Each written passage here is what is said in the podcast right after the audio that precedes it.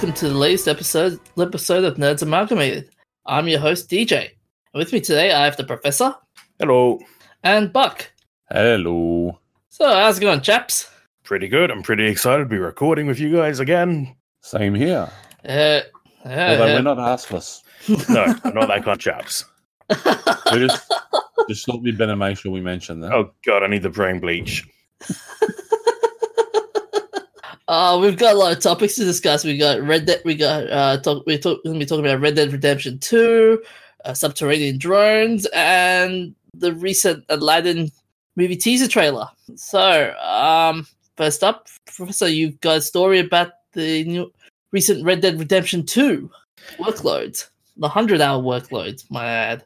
Yes, there's uh, an excellent article in the show notes from Gamasutra where they took a um, a quote from an interview with the uh, Rockstar co-founder uh, Dan Houser, who said that they were working hundred-hour weeks in the last, like in the weeks leading up to the release of uh, Red Dead Redemption Two. Mm-hmm. He's now tried to roll that back and come out and said, "We don't tell people to crunch; it's a personal choice." But crunch is always bad. Well, here's the thing, though, right? Like, it wasn't. It's not a mandatory thing, and it was only for th- three weeks at a time. And they say it's only the And- writing team and all of these other qualifiers. But the thing that gets me is when you actually if you actually look at some of the statistics um that's basically like 14 hours a day seven days a week for three weeks right Yeah, welcome to mining and actually working for a living like you got a lot of the guys working in warehouses at christmas time that are doing 14 hours a day seven days a week for three weeks or four weeks straight leading into christmas. And then they have a week or two off over the christmas break. Mining does the same. It's three weeks on one week on sort of thing and it's usually 14 hours a shift. There's so many industries out there that are doing this and and still having a life. The problem is though with uh, the game development industry, you don't get that two weeks on, one week off break like you do in the mining industry. um, they're doing Because th- they release the game and then what do they do They go straight on to the next game. That's uh, do you remember the EA spouse letter? uh, i'm not not off the top of my head no sorry It's a an open letter from the wife of an EA developer from 2006, uh, criticizing EA for their crunch time um, practices. And in it, she makes the point that they keep saying you'll get extra holiday and time off at the end of this crunch, but then they just roll you into another project. Okay, well, if they're not actually delivering on their promises, that's another matter. But there's so many industries out there where people end up working huge workloads for a long period of time, and it's just part and parcel of it. So I'm I, I don't have. I'm sorry if I'm being unsympathetic here. There ha- although a couple of days ago there have been some clarifications to this whole mess. Like, uh, there, like I, I found an article that was saying that uh, the quote they're saying there seems to be some con- confusion arising from my interview with Harold Goldberg. At the at point I was trying to m- the point I was trying to make in the article was related to how the narrative and dialogue in the game was crafted. Um, what else he said? Um, I don't know, but yeah. Long story we'll, short, we'll, we'll post the article so that they, they Yeah. people can read it But- themselves. The, um, Yeah. It does have some sources from IGDA, and I just check who the source is, but there's sources about how crunch is detrimental. Um, Kate Edwards commented. She was a former executive director. She talks Yes, about how it burns Former people out. executive director of IGDA. but um like i'm not saying it's a good thing but there's this yeah it's just there's so many people out there that just they they work long hours because that's what's required like i know it's, it's going to sound really ridiculously stupid but i know that there's there's solicitors out there that are starting work at six o'clock in the morning if not earlier and are finishing at like 11 o'clock at night and that's par for the course like there's just so many people out there that are working huge hours. That's still not good for your body, though. I, yeah. I'm not saying it is. It's partially the reason why I'm back at studying at uni now because it's the simple fact that I was doing ridiculous hours as a workaholic and I burnt out. But 14 hours a day would have been lovely. Like I, I was doing 18 hours a day for a weeks on end at time there. So Alas, poor Bucky, the flame that burns twice as long, twice as bright, burns twice as fast. it does. So yeah, like they're only like it's just because it's the whole three week thing here that I'm get that, that gets me. It's like you, you were saying, it's only three weeks at a time just to finish off a project. Okay, I he's not he's not great, but I don't know why everyone's making such a huge issue about it. The the reason why they're making a huge issue is because we've seen this sort of crunch culture before, and that was during the Telltale Games saga, which is still It's- ongoing. It's um, because it's abused in the games industry. It's abused in almost every industry. It's just gamers, like game developers, seem to be a little bit more soft, I guess. Are you saying something about my weight? No, no, no, that would be squishy. But they're they're now saying that oh we're gonna make it we should make like a game developers union or something some something like that to protect ourselves from being being in situations like this. So Well, everyone else, else has a union. Might as well join the club. Yeah. See, like, um, I remember, like, I remember reading an article about hundred-hour work weeks and how they're they're bad for you and all this sort of stuff. But they're so it's they're just so common in so many different industries. So yeah, yeah, I, I agree that it's like even the even the medical industry gets like might might be working more than hundred hours. Oh, um, paramedics out there driving ambulances um, regularly do more than 100 hours. Just Yeah. it's, and, and and it's their um, EBA or Employment Benefits Agreement for those who don't understand actually consists of there's actually a line where if they work for more than eight hours without having had a break, they go up into special penalty ranges and all this sort of stuff above and beyond what anyone else gets. And then, yeah, like um, there's actually a number of studies done on doctors working in hospitals, like with like surgery and all that sort of stuff, where they're doing like literally they, they're doing um, 18, 20, 24 hours without a break on an on a regular basis. Like you look at some of the surgeries where they're there in surgery for I think I think the record I've ever like the largest I've heard of, and I've never been able to find evidence to support it, was 72 hours of surgery. Yeah, the um, interesting thing about that though is that there's actually evidence to show that longer shifts are a good thing in medicine because the less handoffs you have, the less chance there is for information to be lost or for Yeah. someone to forget to check up on someone. So you get better patient outcomes. Uh, look, honestly, I, I'm I'm not against the idea, but the thing that I'm concerned about is the fact that after you've been awake for 18 hours, your brain actually starts to develop a condition which is exactly the same as being drunk. So having Yeah, a blood alcohol level of 0.05 um, after 18 hours. After 20 hours, it increases exponentially, and it keeps doing that. So I remember in primary school once. Now, hopefully, this is the episode my parents don't listen to. But in primary school once, I stayed up for three nights without sleeping. Maybe there's a reason I'm so messed up. Yeah, I don't think it was the lack of sleep. I think there's, there's other issues there. But then again, I'm not that that far different. So article in terms I've got an interesting article, guys, about the whole um hundred hours. A couple of interesting hypotheses one person has fa- uh, has posted. So, example hypothesis one: individuals who do perform Sorry, better at you. work. Oh, yeah. So, hypothesis one, for example, uh, individuals who do less and then obsess will perform better at work than those who don't. That's one hypothesis. Um, Wait, so what does that mean? hypoth- You you leave all your work till the last minute, then freak out? yeah. but that depends Mhm. upon the person. That's Not Uh, everyone- indiv- for uni. that that is that is a uni thing, leaving your assignments to the very last second. Ah, you posted the exact same link that I was just about to. Yeah. That's the Forbes one. yeah, Yeah. great minds think alike. How does it feel being the DJ's equal? Yeah.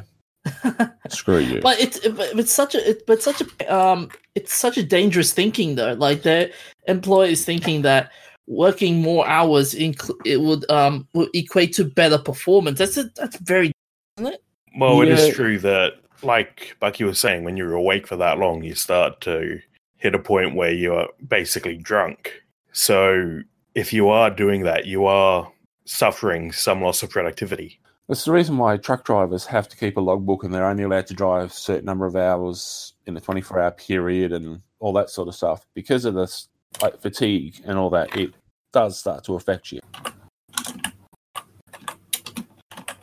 Yeah, I wonder um if there's a uh I wonder if there's any studies on it about the length of time. So like whether there's it's a linear drop in performance if you work 100 hours a week for uh like each week it's uh, drops to about the same amount or if there's a you hit a wall eventually and it just completely stops i suppose that would be burnout Um, yeah, I was going to say, I know for myself, um, I did it pretty constantly for quite a long time. And then just every now and again, I would just, I'd come home and I'd have the weekend where I just wouldn't get out of bed I, I, and just stay there and sleep. So it's extremely unhealthy in a lot of ways. But I like the I like the way Sweden's actually gone. If you're going to start looking at this sort of thing, um, Sweden's actually got companies that have introduced a six-hour day. i'd be okay with that i mean that is what i'm doing but until i move up to full time after my Oh no, well this is classified. introductory period but This is classified as full pay and full time hours. oh nice So yeah, So I think one of the countries, one of the European countries, also has a four-day week. I think it was the Netherlands. My memory serves me right. The Netherlands has a four-day week. Yeah, there we are. Yeah, Or they some people like to work ten hours a day and then take Friday off. yeah, Yeah. I, I like I've I've done that. Um, I used to work at a company where we would do um, four days of ten hours a day, and it would be a rotating shift where there were four teams, and you would have two weeks of morning shift, Monday to Friday, Monday to or Sunday to Wednesday, and then you would have two weeks of morning shift, Wednesday to Saturday, and then you would have two weeks of afternoon shifts and so forth. And yeah, like you sit there after a while, and you'd end up at certain points where you'd have almost um, an entire week where you'd have nothing once a month. So, you, so yeah, because when it changed from the Monday to Wednesday to the Wednesday to Saturday, it was you finished that week, and then it was the next week you'd come in, you'd have to do the Wednesday to Sa- Saturday. So you, you would have gone from Wednesday through to Wednesday.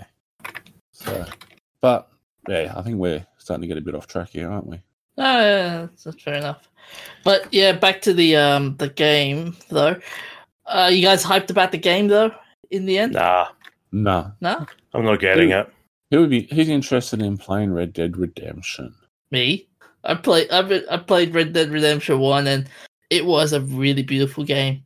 Nah, and I'm really hyped about Red Dead Redemption Two because it's a long time coming. I mean, Kind of like we're Uh, waiting for you to get the joke in the sarcasm. no, For our I- listeners, I'm, yes, I'm the serious. DJ is bald because of all the jokes that just seem to go over his head. Whoosh. Ah, what? ah. Yeah, some of those low flying jokes Anyways, unfortunately um, scalped him at one point. Anyways, uh, Buck story about uh subterranean drone. Um, yeah, um, CSIRO has entered into a competition with DARPA where they're using, well, employing drones or working on to em- employing drones for providing 3D maps of subterranean spaces. And they're the, they're the only Australian team that's involved in this project, which the Sub T Challenge team, which is the Australian team, comprises of nearly 30 people from across the different areas. Some of them are from CSIRO, some of them are from QUT, and some from the University of Queensland. So, yeah, it's quite a lot of fun. They sound like they would have been um, pretty useful a few months ago with the Thai kids. Well, that's the whole concept behind it is for mapping caverns and so forth in rescue situations and that sort of stuff. So, yeah, like it's they're pairing. They've already um, been working on this sort of technology for a while, where they've had a Hovermap used to fly in an underground mine 600 meters below the surface in Western Australia. So, in rescue situations, before you send people in, you want to know what's where and all that sort of thing. this is the perfect way to do it. And it's not using um, sound waves either as part of the mapping. It's us- it's um, using light, from what I can understand. So, um, a lidar, I believe. Um, yeah, I can't. I'm just trying to find where they actually discuss it in the article. But yeah, like um, I remember when I was doing my undergrad, we were looking at different things for sounds, like auditory, localization. So, and I actually suggested something similar to this as part of my practical applications without having even realized that people were actually doing this. So, yeah, um, yeah, lidar, light detection and ranging. So, yeah, if you use sonar with sound waves and so forth, you can actually destabilize structures and so forth and cause collapses. And it's also going to have other effects, such as disturbing animals and insects, and certain sound waves have been shown to create nausea. So, yeah, You know, interesting this thing is- about uh, sound waves affecting uh, bats. yes, There's a particular moth that lives in the uh, in the caves up north Mhm. that flaps its wings rapidly when it when it hears a bat flying around, and that disrupts the bat's echolocation, so the bat just can't steer. Yes. Um, there's actually been studies done where if you have people standing in a circle clapping a certain cadence, it actually puts all the um, colonies of fruit bats out of sync and they start running into each other. And it affects people too. They reckon that uh, most cases of hauntings are possibly from infrasound, so very low frequency sound waves. That Um, there's been studies that have shown that particular frequencies will disrupt something in your brain and make you feel an ominous presence. Oh, it's um, sound waves have a lot of effects on people. So the sounds that you can hear and you can't hear are always affecting you. Could you imagine Boston Dynamic entering into entering into this project? Um, they possibly have been. It's a massive project, so I'm I'm pretty sure Boston Dynamics is already doing stuff with DARPA. Yep, they probably are. Military industrial complex there. Mm-hmm. Not that I can hate DARPA for everything. I mean, they did work on the internet. A lot of you got to remember that, like a lot of the technology we have today is due to a lot of the military research. Yep. Like planes, plane tech, flight, planes and flight technology will be nowhere near as advanced as it is without war application. Same with medicine. And space travel. Like, we would we wouldn't have penicillin without um, the uh, what situation in World War Two and all that. I think it was. It led to the discovery of penicillin. Yeah, or at least the mass production of it.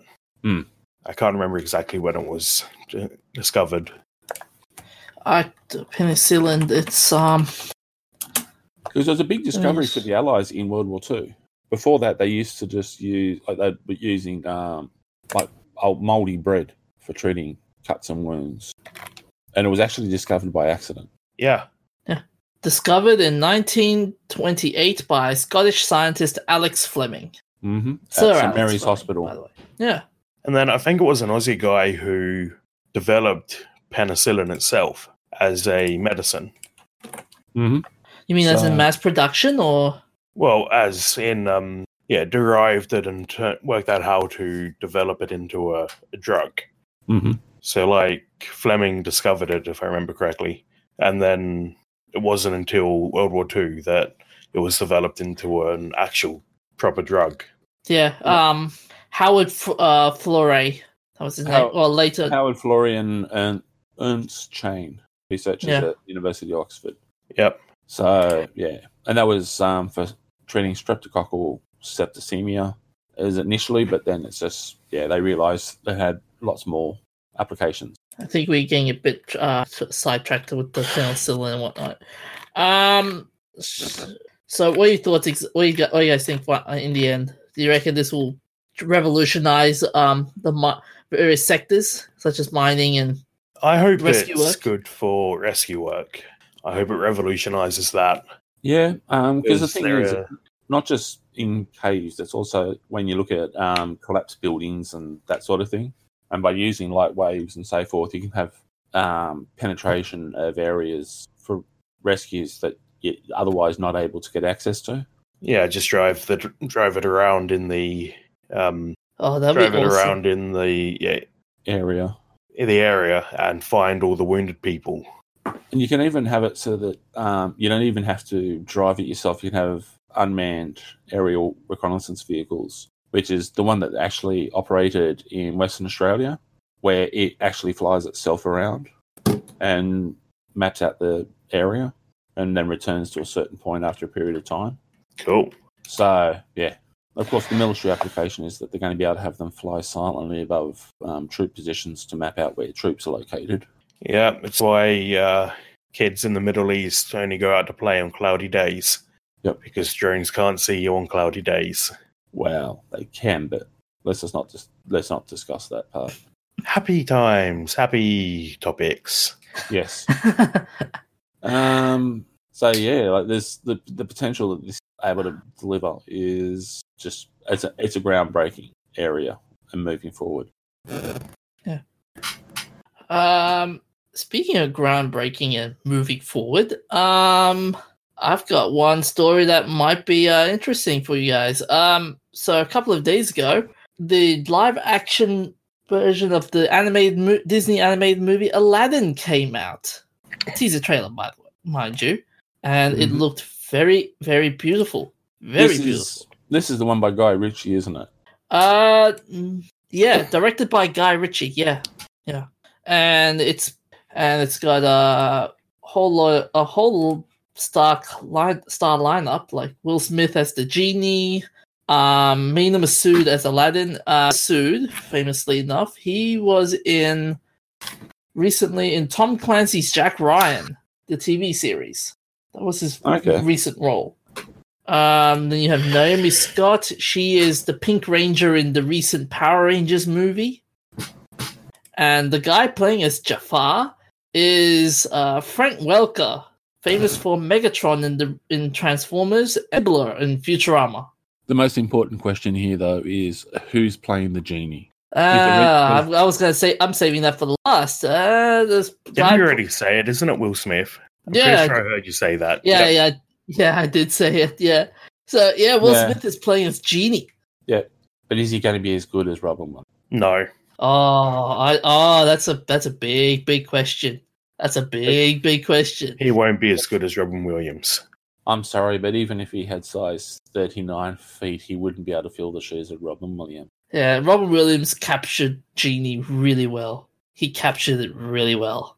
I Ah, said Will but- Smith isn't some kind of master actor like Robin Williams was. Doesn't have uh, the Oh, he- same level of insanity. Will Smith only He- really although does one my- character. Hmm. Although, Will- mind you, though, Will Will Smith. Smith, oh, well, mind you, has been in a couple of really heavy movies recently. Yeah, but he's really not, heavy movie.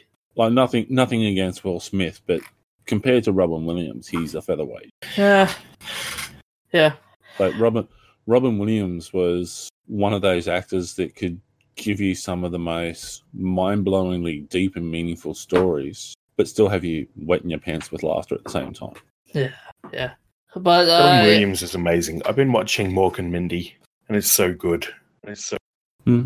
uh, in a second. So, actually, who's playing as Jafar?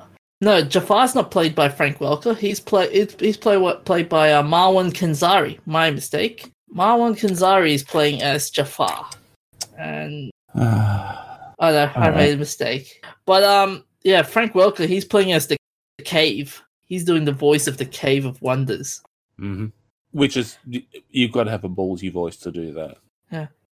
I, I personally, when I saw the teaser trailer, I just thought that just looks really identical to the movie, to the animated movie. well. That's all the Disney live action remakes. It's literally just let's get some big name actors to act out the roles of the animated characters. Yeah, and it's I I'm uh, two two approaches to this and attitudes because I love when they do these sorts of movies. I, I've always loved them, but trying to replace Robin Williams so soon is just bad. Yeah, It's like what what are we going to get next? Some someone out there trying to do a remake of Good Morning Vietnam or Dead Poet Society? or a Like, that's a- remake of Mrs. the Doubtfire, Doctor movie. Uh, uh, uh, Patch Adams. Yeah, that's it.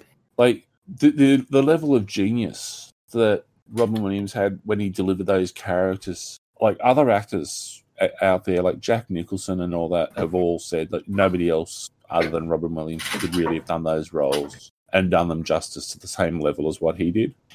I kind of doubt this is going to be any good.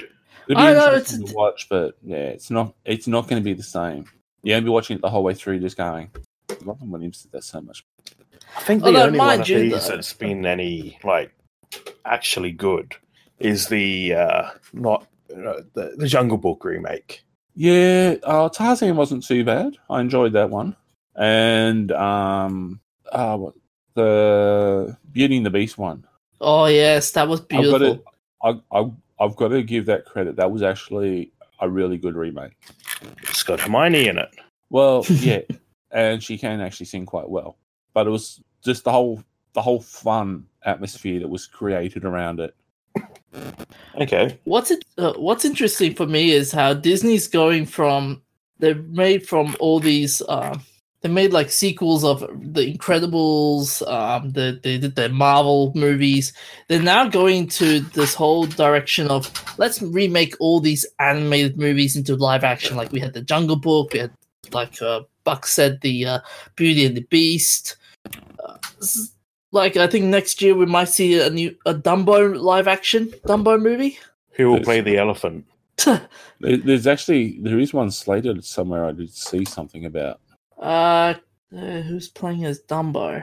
Uh, no one's playing the elephant, but uh, Colin Farrell's going to be in it. Michael Keaton, Danny DeVito. Danny DeVito. That that. Danny DeVito is the elephant. Just put some grey makeup on him, and you won't be able to tell the difference.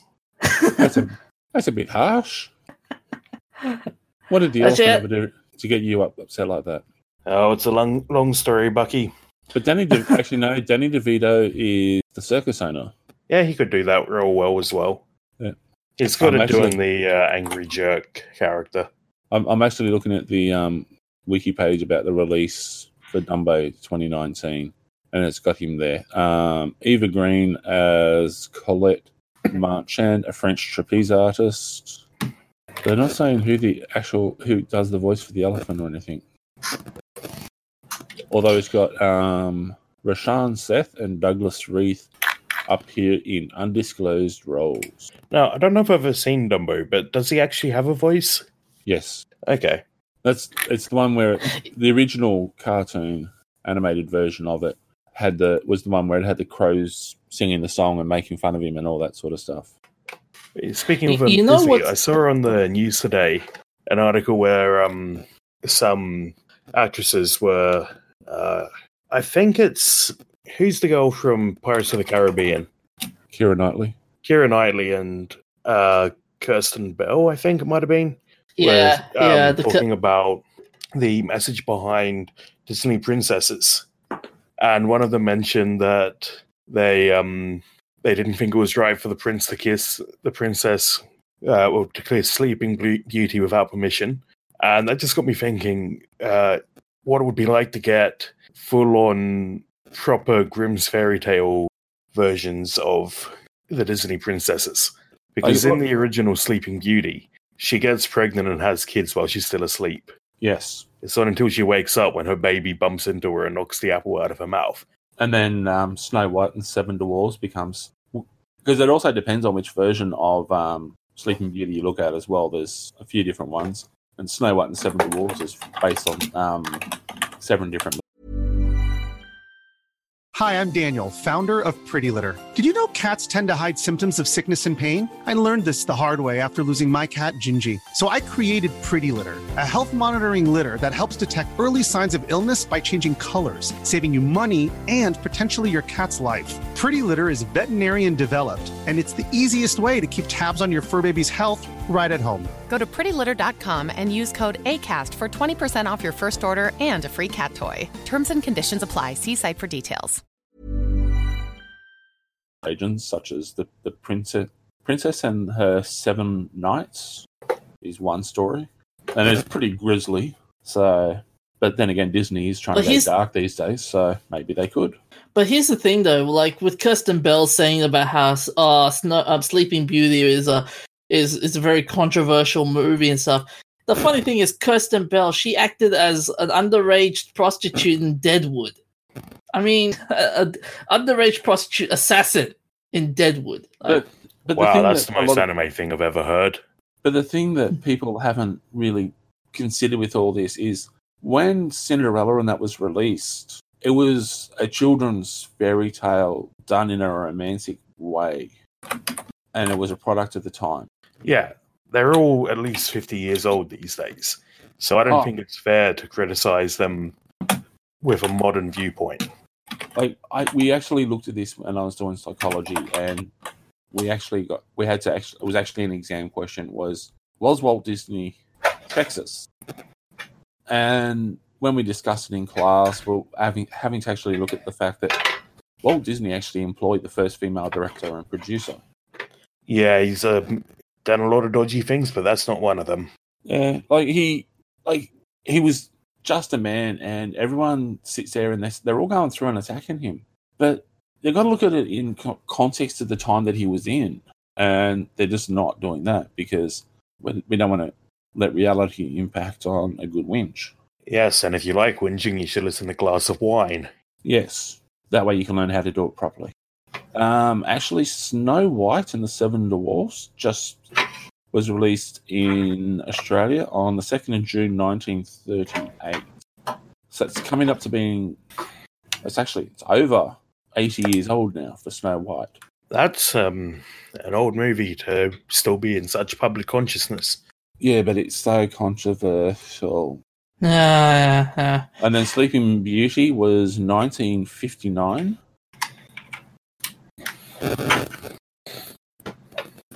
Ah. and, but I, I, I just think this whole controversy Disney princesses is just like, oh, do we? Do they really have to say it though? I mean, what, what, what are they trying to prove? Uh, I do like to see prove? Uh, Matt poking fun at it in um in uh, the Wreck-It Ralph two trailer, mm. where the princesses are having a party, and they're like, "You're a princess?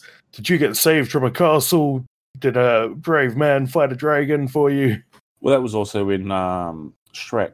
Yeah, that was a parody of that as well. So, like, honestly, I think a lot of it is just they're just trying to do something controversial so people remember that they're still there because they're appearing in less and less movies these days. Although, isn't Kristen Bell in the Good Place? Well, probably Is apparently she's not in that good fiction? She's not in that good a place because she's complaining about a Disney movie. Oh, Well, if you'd seen the rest of like all the Good Place, you'd know that. Oh, but uh, uh, one, one could say she needs to let it go, let it go. No, no, no. God, she was in Frozen, wasn't she? Yeah, I just lost the respect for I, I don't know. I was I was just going to go with the line of that I was of the song that I was singing for the DJ before we started. Let it go, let Oh. it go, let the diarrhea go. but she has, because she's just dribbled it out all over the place. She's got an excessive case of verbal diarrhea without actually expressing anything worthwhile. So, DJ, how did you transpose your mind into another body?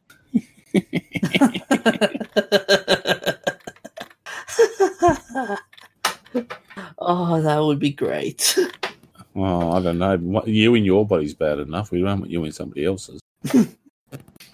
Uh, but yeah, uh, final thoughts, go- uh, fellas, on this. Final thoughts. Be interesting to watch. Hopefully, they hopefully it isn't stuffed up by pathetic egos that just don't step up to the plate. Yeah, Although, I hope mind the, you, this the is one playing the genie isn't trying to do a complete takeoff of um of the original. Like, try to make. I hope they try to make it their own thing, but still pay homage to Robin Williams. yeah to Robbie. Hopefully, he doesn't try to make it so it's like Fresh Prince of Bel Air or Men in Black, and there's get it's, it's going to now have its own rap theme songs and so forth. You're telling me this is some sort of bandit camp? oh, Yeah. Oh man, can you imagine Will Smith rapping in the middle of Aladdin? Unfortunately, yes, and it's not good. I bet it would be like those um those shitty YouTubers who come up with rap songs about how much money they have. Like you come out of the cave with all the gold and be like, "Yo, what up? I got millions of dollars." Probably. Oh man, just weird. uh, although I, I will say this before we go to the next topics. Um, got this is Guy Ritchie's second fa- fantasy movie, mind you. His first one was um the recent King Arthur movie. That was interest. That was an interesting switch from Because- his re- from his usual Lock, movies. and, because Lock, Stock and Two Smoking Barrels was based on a, rea- a real true story. What um what King Arthur movie? I He did. completely missed that one somehow. You missed the recent King Arthur movie? Yeah. With the bloke from um, Sons of Anarchy. Okay. For a second, I was thinking, is that the one with um? Is does it have Russell Crowe in it? And I was like, no, No. that's Robin Hood and Gladiator and basically every other um fantasy action movie of the 2010s. Um, do we do we list them all out there, DJ? You had a thing for Russell Crowe in Gladiator and the leather and all that. oh, let's not go there. let's not go there. but um, yeah, that like this Yeah, is an King interesting Arthur, direction of the for him. Yeah. But Lock, Stock, and Two Smoking Barrels and all that weren't based on true stories. You do realize that, don't you? They're not reality. I'm sure he does. I'll just got to check and make sure because he's looking a little bit confused. No, what I'm trying to say is like he's changed his roles from like gangster movies to like um to basically fantasy action movies. That's one. That's the point I was trying to make. But has he? Yeah. I mean, like, like with you've got Sherlock Holmes, which was basically a mystery movies. The And then the man Downey from- versions, Ro- Robert not Russell Downey. Downey. Yeah, Robert Downey Russell Jr. Downey. Who's who's starting to have the bit of the um, Russell Crowe fan, fantasy here going now? the DJ is a bad influence on me. Uh huh. I swear, it's not my choice. Something happened there. What's going on? Did I drop out for a moment? Uh, the DJ dropped out. The DJ. Yeah, my computer went to sleep because I hadn't touched the mouse. Oh, okay. But no, we've lost the DJ. Oh, He's completely offline. His internet must have finally kicked the bucket. either that or he did. But hey, the thing you got to understand with um, Guy Ritchie doing the fantasy movies is the fact that he was married to Madonna for eight years. If that doesn't give you enough of an excuse to want to escape reality, I don't know what else will. Do you reckon he'd go around driving Madonna crazy, singing the Weird Al parodies of her songs? I reckon he probably would offer to do the direction for the sound for the um, film clip. that that would be a good stress reliever. Listening to Weird Al Yankovic versions of Madonna. I just listened to Weird Al Yankovic is pretty good. Yeah. Uh, all right. Anyways, um, let- let's keep moving forward. As All right, opposed to Julia moving- Gillard. As, as opposed to moving backwards or sideways. I keep hearing myself, like my own voice, echoing over the DJ's mic. I heard it as well. He's run away again. DJ, do you read me? DJ, do you read me? I am alive. Are Bugger. you sure? yes, I am sure. Uh, Uh, anyways, guys, uh, what have you guys been playing? I've been playing TIS 100. Ooh. It's an assembly based, like assembly programming based puzzle game. It's by the guys who made SpaceChem and Infinifactory. And uh, I think their latest game is Magnum Opus. But this one, the, the plot is that your uncle, who passed away in mysterious circumstances, had a Russian computer in it, in his garage and you're trying to decode it and um, reprogram the corrupted files to work out the conspiracy. It is a pain to do though, because it's assembly programming, so it's um very no hand holding, very difficult. It is enjoyable though. S- So we found a Dark Souls version of for Dark Souls version of PC gaming for the professor. Yeah, it's like the Dark Souls version of uh, of human resources machine.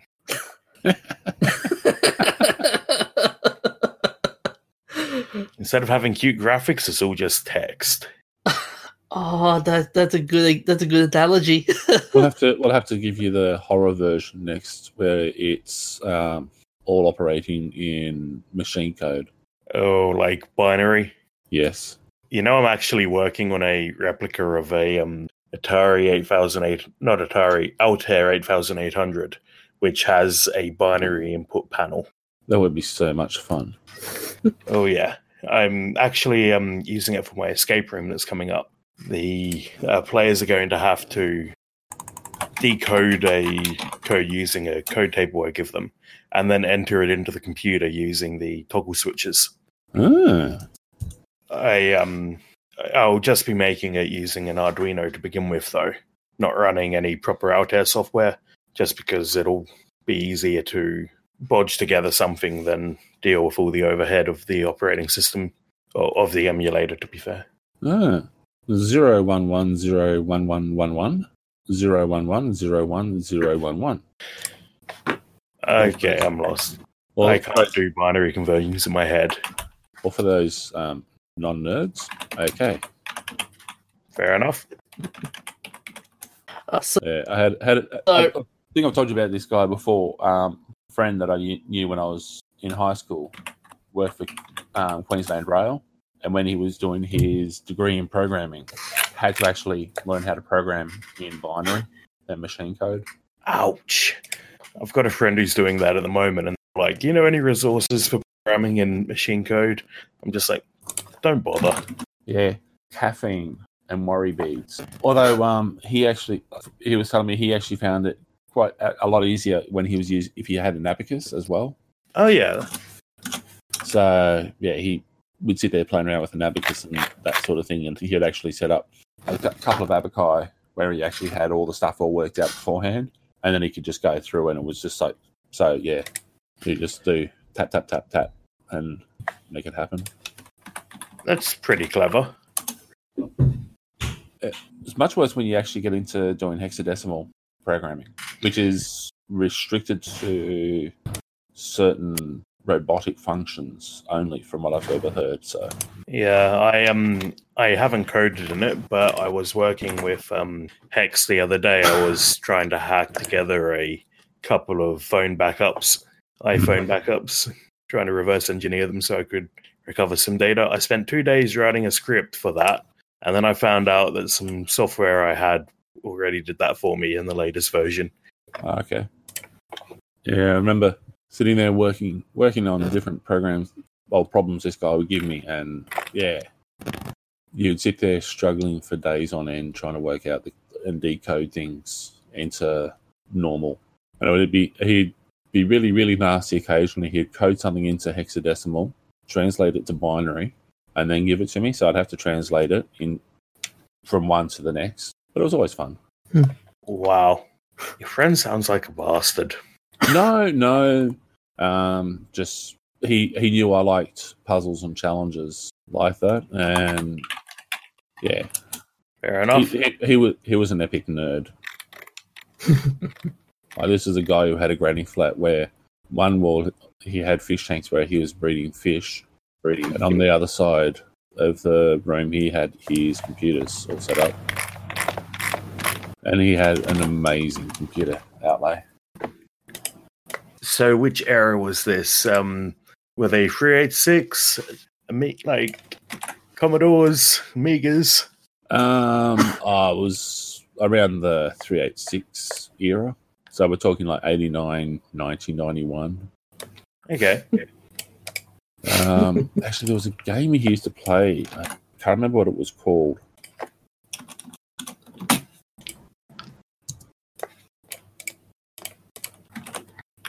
Um, sorry, I'm just trying to trying to remember what the name of it is now. Okay. You can keep going there, DJ. Keep You don't going have there, just wait on me. Oh, no, you're echoing back. What is the DJ doing? I don't know. He makes funny noises and He's everything. across the streams. uh, anyways, guys. Um, so Buck, you've been playing an interesting game. I have. Yes, you have. Uh, one known as Sniper Ghost Warrior. I see. Okay, have I? Yes, you did. Yep. Um, it's a couple of years old now, but yeah, it's a lot of fun. You get to run around as a sniper doing missions where you sit back and shoot the enemy at distance, sneak in and do knife attacks, Oh, nice. all that Nice. sort of stuff. It seems a lot Is it more better- action focused than, say, Sniper Elite, though, isn't is it? Um, it depends on how you play it. If you want to go full sniper, you can, but there are like you actually you swap back and forth between being a sniper and um, some special ops operators. So you have your periods there where you run around being crazy with guns that go in loud and everything, or you can sit back and do your sniping where you shoot from a fair distance. And it's got spectacular graphics. So when you get a headshot at range in a proper snipe, um, the bu- the cinematic slows down and you see the bullet going through the trajectory and then it impacts and the person does a backflip in the air. Does it do the the gore cam that Sniper Elite does? No, unfortunately, and I did actually enjoy that when I used to play that back in the day too. But yeah, it's still a lot of fun. Yeah, You run around, run around the jungles of I think it's in South America, and you get to snipe enemy soldiers and all that sort of stuff. And yeah, who's not going to enjoy that? I think it also has a multiplayer aspect, so you can actually play against other people. I haven't done that yet. Are you gonna fin- Are you gonna um do the extra side missions and try and get the hardest me- uh, medal achievement? Oh, in the long run, yeah. It's one of those games that's not one you can do the whole thing in a week when you're doing assignments for uni and stuff as well. So, but yeah, no, it's a lot of fun to run around and. I wonder what's the. I wonder, Wonder what's the hardest achievement for that game. Pardon? I wonder what's the hardest achievement uh, in, uh, for sniper or for um Ghost Warrior. Um, I know I like I used to turn around and when I used to play it on PlayStation. I used to sneak in and do um, knife attacks if I could, Oh yeah. and that was always really hard because you'd be sneaking in trying to get close without being detected to do a knife attack. So you'd have to sit there and be and be ready so you could change weapons because you sometimes have two or three people there. And you could get a knife attack on one, maybe the second if you're really quick, but the third one you'd always have to switch over to your silenced pistol to shoot them three times. Yeah. Oh, that, that'll be fun. I'll try. I want to try the game now.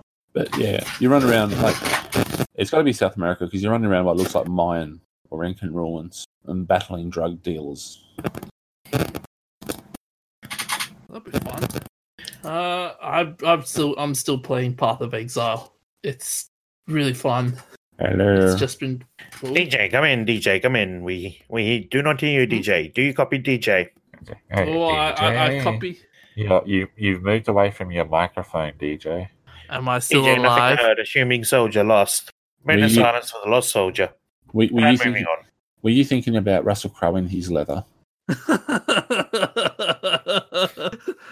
no, I wasn't thinking of anybody. Ah, because you, you, you're still very distant. Can, can you? uh, We normally tell you to move away from your microphone, but you want to actually speak towards your microphone a bit. I said sit at the other end of a footy field, not sit on the moon. oh, so I've been playing Path of Exile, and I'm just having too much fun with that game. I mean, yeah, I do, I do get intimidated by the uh, mass, massive skill tree. Still massive. Uh, it's it's fun. Now I'm just having. Now I'm just having trouble trying to f- sell most of the inventory that that's been piling up in my stash. Mm-hmm. You can So- use it to buy other stuff. Yeah, that's what I've been trying. Like so. You can combine items to create other things as well. Yeah, I've noticed that too. I've just been trying to figure out what to what to combine. So I've just been exploring around. But I might eventually learn more in the, in the long run. Uh huh. I think my very, very barbarian faint. needs It's hard better to hear you. weapons. You're very, very faint. It's hard to hear you. Hmm. We may have to edit this section out if you can't speak. Yeah, it's okay. Yeah, just say I'll that. see if I can boost it, but I can only do so much. Yeah, don't worry about that. Edit, edit, you can edit it out. Edit it out. Have you have you changed your microphone?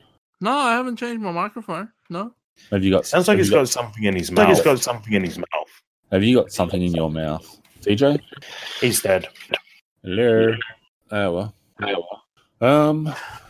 So, I guess uh, since he's vanished, do we just keep talking? Yeah. All right. All right. Um, moving on to shout outs.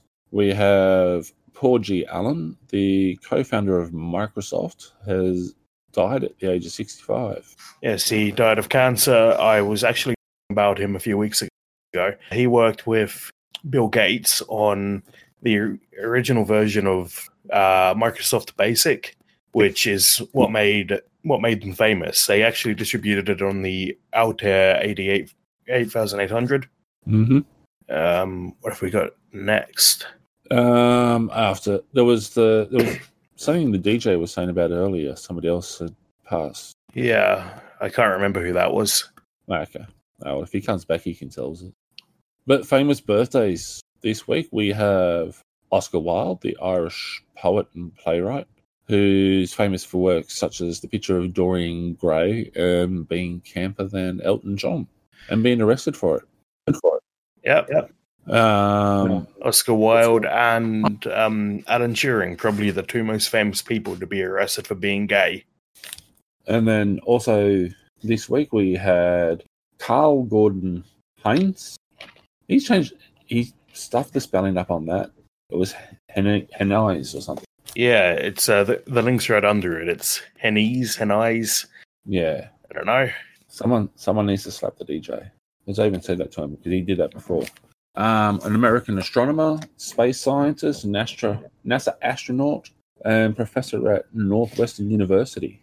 I like where you're going with that um, uh, slip there. Nastronaut. We should use that as the official abbreviation now. I, I, I thought it sounded better. But um, he was mission specialist on the Spacelab 2 mission, co- also known as STS 51F. He was born in Cincinnati, Ohio in 1926. And for all those who are needing to lose weight, other than the professor and myself, Dr. Robert Atkins, nutritionist, was born this week in 1930. The inventor of the Atkins diet.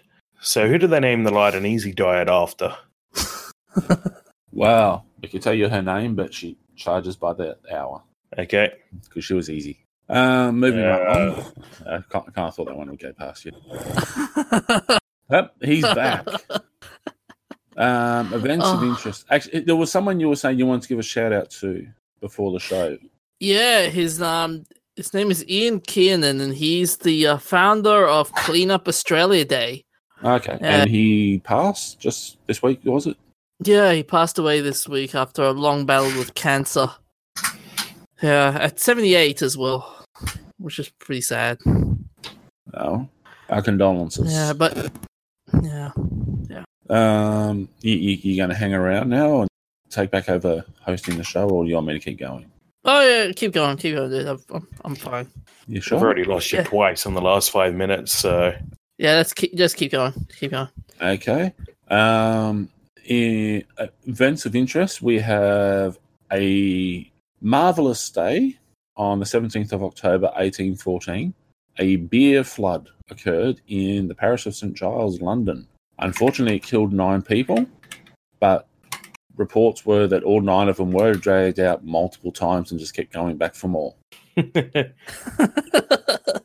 reminds me of the uh, the Boston molasses flood. A uh, molasses storage tank broke and killed a couple of dozen people and injured like over a hundred. It was a sticky situation, that one. Ugh. Can, can- you know what would be even funnier? Imagine being at the pearly gates after that beer flood, and, and God goes, "So how'd you die, mate?" Um, yeah, I I died on, uh, in the beer flood. Well, there's supposed to be some Peter at the gates, not God. But um, yeah, I've actually got a funny joke for you about the Pope appearing at the gates of heaven. and St. Peter's there and asked, asked him, Who are you? And he goes, I'm the Pope. "Mm, I don't have a Pope on the list here. What'd you do?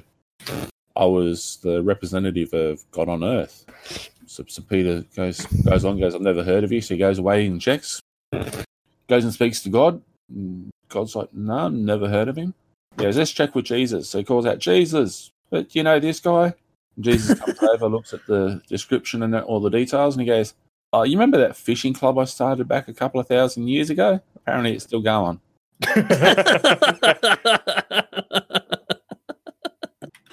oh. But moving on, um, now we've had the sacrilegious ex- episode of the show. Um, 17th of October, 1888, Thomas Edison filed a patent for the optical phonograph or the first movie. So, um, 16th of October, 1964, China's first nuclear test. So 50, 54 years ago. And hasn't that done wonders for the world? Yep.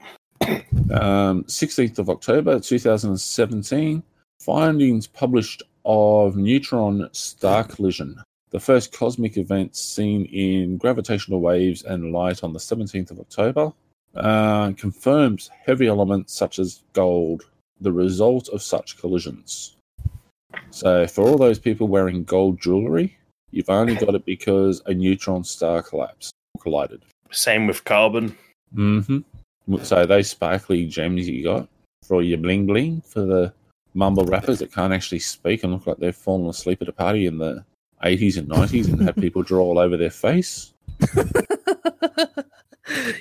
Bucks on fire. Bucks on fire. I'm not on fire at all. Hey, someone call the ambulance. But that's all we've got. That's all we've got on the list so far. So nothing else to add there, guys. No, I don't believe there is. DJ, you don't have anything No. new. no, nothing I, in the I- nothing breaking on the news front. no, I got nothing. I got nothing. You got nothing. Al- Although uh, there there is there were talks about how Ben Affleck and Henry Cavill are no longer in the DC um, cinema universe. So and that's Boring. pretty That's the end of the sad, episode. but- Good night.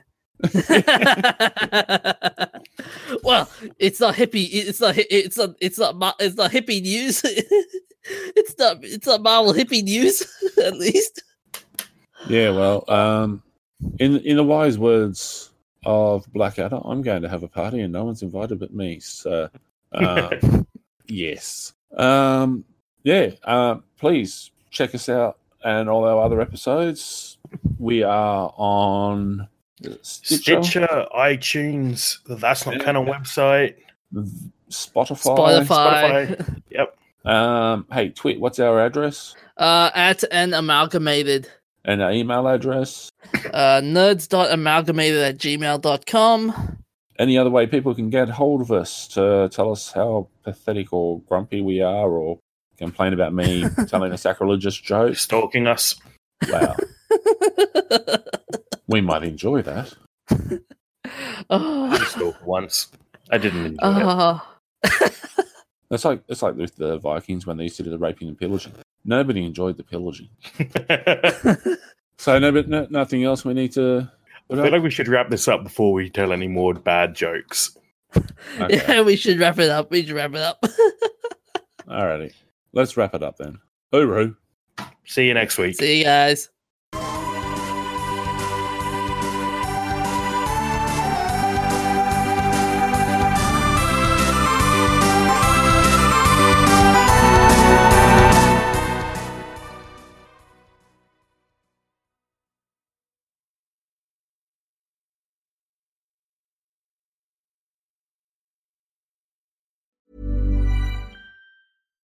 Hi, I'm Daniel, founder of Pretty Litter. Cats and cat owners deserve better than any old fashioned litter. That's why I teamed up with scientists and veterinarians to create Pretty Litter. Its innovative crystal formula has superior odor control and weighs up to 80% less than clay litter. Pretty Litter even monitors health by changing colors to help detect early signs of potential illness. It's the world's smartest kitty litter. Go to prettylitter.com and use code ACAST for 20% off your first order and a free cat toy. Terms and conditions apply. See site for details.